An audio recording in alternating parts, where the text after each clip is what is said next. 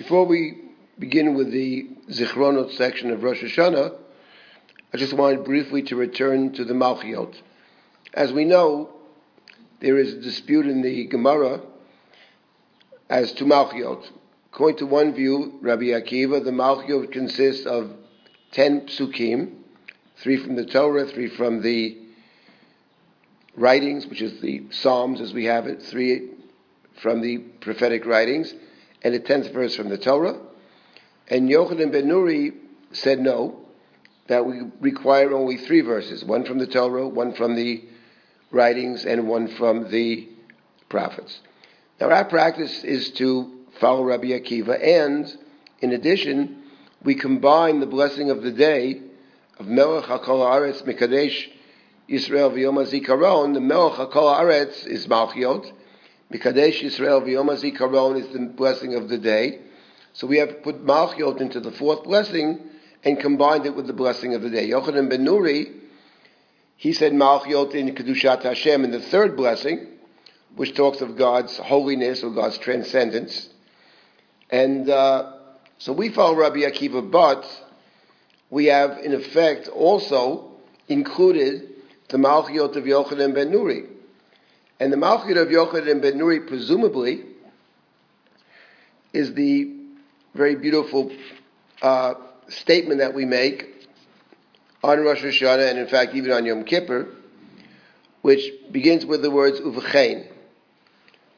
And that little statement has several pieces. It begins with Uvachain Tein Pachtecha Hashem Elokeinu Akol Masecha. So then we speak of God who will, seems to be more of a statement, perhaps it's a statement and a prayer, that God will or should uh, place God's fear over the whole world.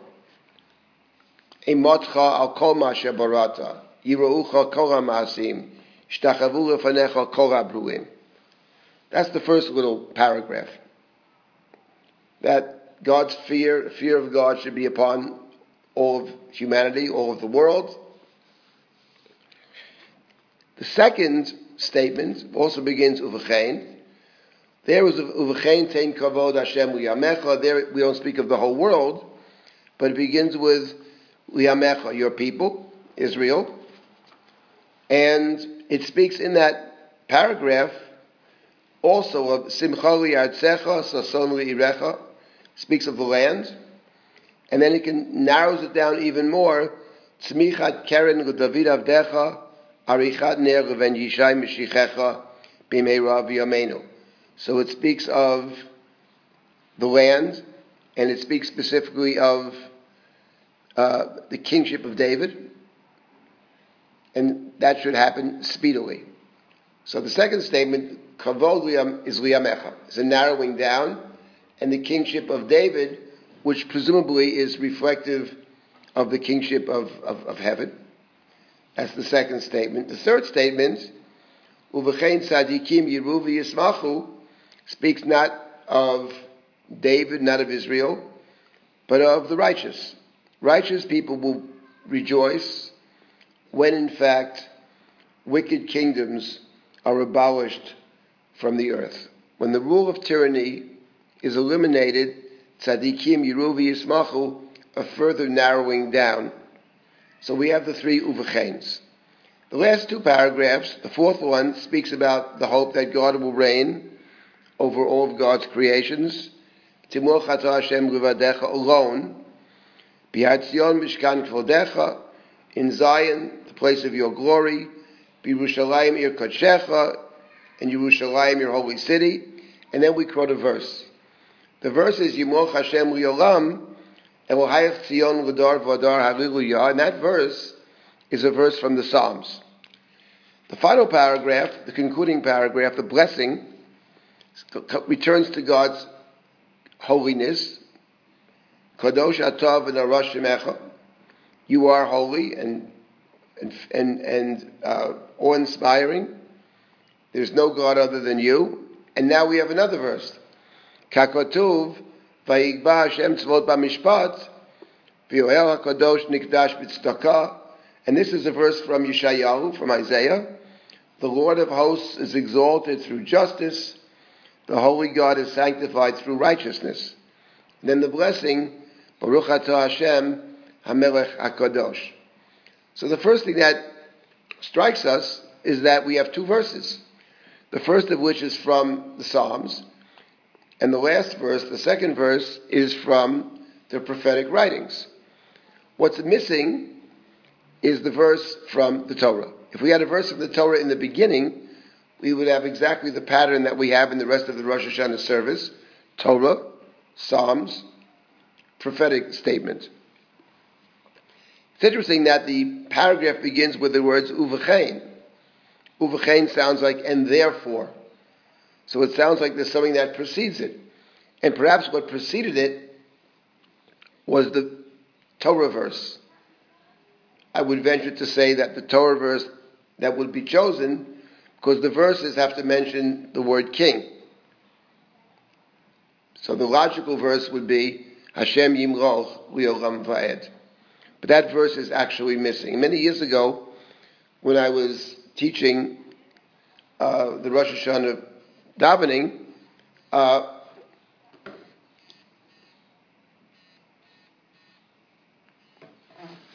we, uh, I mentioned that Uvachain suggests the Torah verse is missing, and I wonder why it's missing. And somebody suggested that perhaps the reason it's missing is this: that actually we don't have that many verses in the Torah that speak specifically of God as King. In fact, in the Malchiot section that we have in the fourth blessing, we have we require four verses from the Torah that mention God as King three in the beginning and one in, as the tenth verse.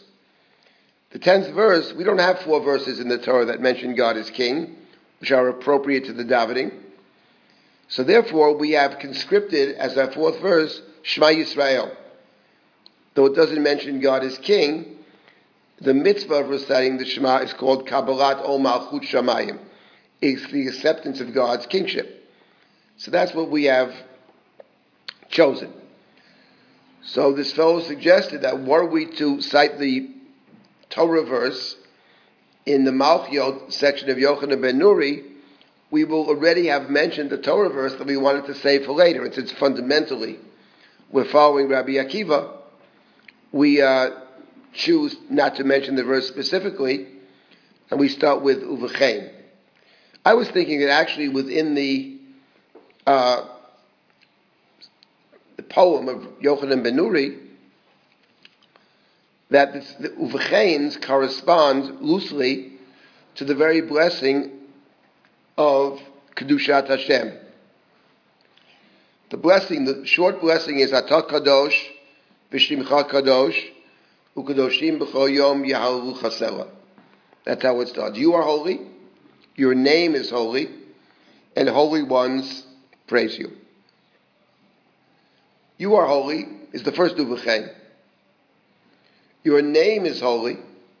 The name refers typically to a specific, often refers in the Bible to a specific sacred place. For example, the Torah calls the temple more than once Hamakom Yivchar Hashem, the place God has chosen, L'shakein Shemo Sham, to place God's name there. So that could correspond to the second Uvachain, which talks about Kavod liyamecha, simcha liyartzecha, sason li'irecha, your, your land and your city, God's name. City being the temple. And then the third Uvachain, Tzadikim Yiru v'yismachu, relates to the continuation of the blessing. Atah kadosh b'shimcha kadosh, ukadoshim b'chol yom yahalu Holy ones, praise you always. Holy ones in the poem of Yochanan ben Nuri is Uvachain Tzadikim Yeruvi Yismachu Visharim Yarozu Vachasidim Berina Yagilu the righteous ones, the pious ones, the saintly ones. These are the Kedoshim. So actually, Uvachain may be related to, and therefore, taking into account the actual blessing of Atah Kadosh B'Shimcha Kadosh, which in the Sephardic tradition is recited instead of L'dor Vador Nagid Godlecha Uvechein. having made that, begun the short blessing before we complete it, let us embellish poetically what that means. It's a prayer that God's transcendence be recognized, or will be recognized. It's a prayer that the sacred space will be connected to God's kingship. It's a prayer that the righteous ones will rejoice when the evil is eradicated from the world. And the last verse, of course, cited from Yeshayahu, Vayigba Hashem tzvot b'mishpat, v'yael HaKadosh nikdash b'tzedakah, we conclude, before we come to Hamelech HaKadosh, by speaking of God being exalted in mishpat, in justice, and tzedakah, in righteousness. Mishpat and tzedakah, of course, is what we as humans aspire to in terms of implementing uh, or providing the world with a system, with a just set of rules that we can, can and should live by. It's a good lead-in for Yochanan ben Nuri to the next section, which we'll come to shortly, which is the section of Zichronot. Now, what is Zichronot? Zichronot is the central blessing of Rosh Hashanah. Of the three blessings, it's the second one. It's the central one. And we have to remember that the very day of Rosh Hashanah in our liturgy is called Yom HaZikaron, the day of remembering. So the second of the intermediate blessings deal with the idea of zichronot. And fundamentally, in the Amidah, zichronot has three different themes. The first theme of zichronot is that of judgment. Atozocher olam ufoked kol kedem. You remember the, your, your ancient work, you are mindful of that which was formed in days of old. God is remembering Zocher and also Poked. Those words will reappear throughout the Zichronot section. The text continues, Before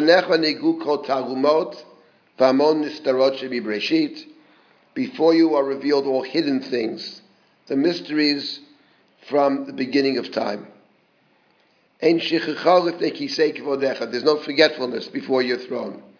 Nothing is hidden from your eyes.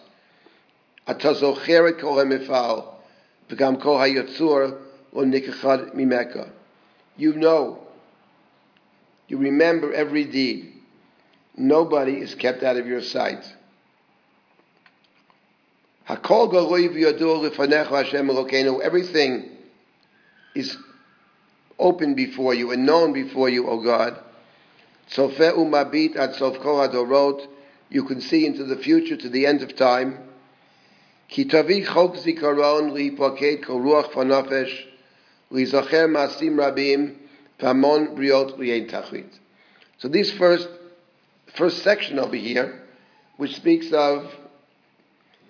all things are known to you. You look to the end of all generations. So the idea over here is that, first of all, God knows everything. And God, in this section, as we'll see shortly, is clearly represented as a judge. God knows the things we say that perhaps we have forgotten, the nistarot, the hidden things. And God also knows the future. That is to say, the emphasis on knowledge of the future, presumably, is that everything we do or have done has implications not only for the present, but also for the future. God knows, we often do not, what impact our actions have throughout time. And this statement about God who knows everything, the continuation is, umilafanim otagilita. From the very beginning you made this known. This day, the beginning of your work, is a memorial of the first day. Kichoku Hu Mishpat Lelohei Yaakov. This day is an ordinance, statute for Israel, and a judgment for the God of Jacob. Now, what that means, I believe, what the text is referencing, is the Midrash found in several places that the world was created on the 25th day of Elul, and that the sixth day of creation is the first day of Tishrei, which is Rosh Hashanah. In other words, this day, which is the day of judgment, our day of judgment, Rosh Hashanah, is in the text a, re- a remembrance of that first day. And what the, what the text is referring to is the idea that Adam was created. The first chapter of the Torah describes Adam's creation.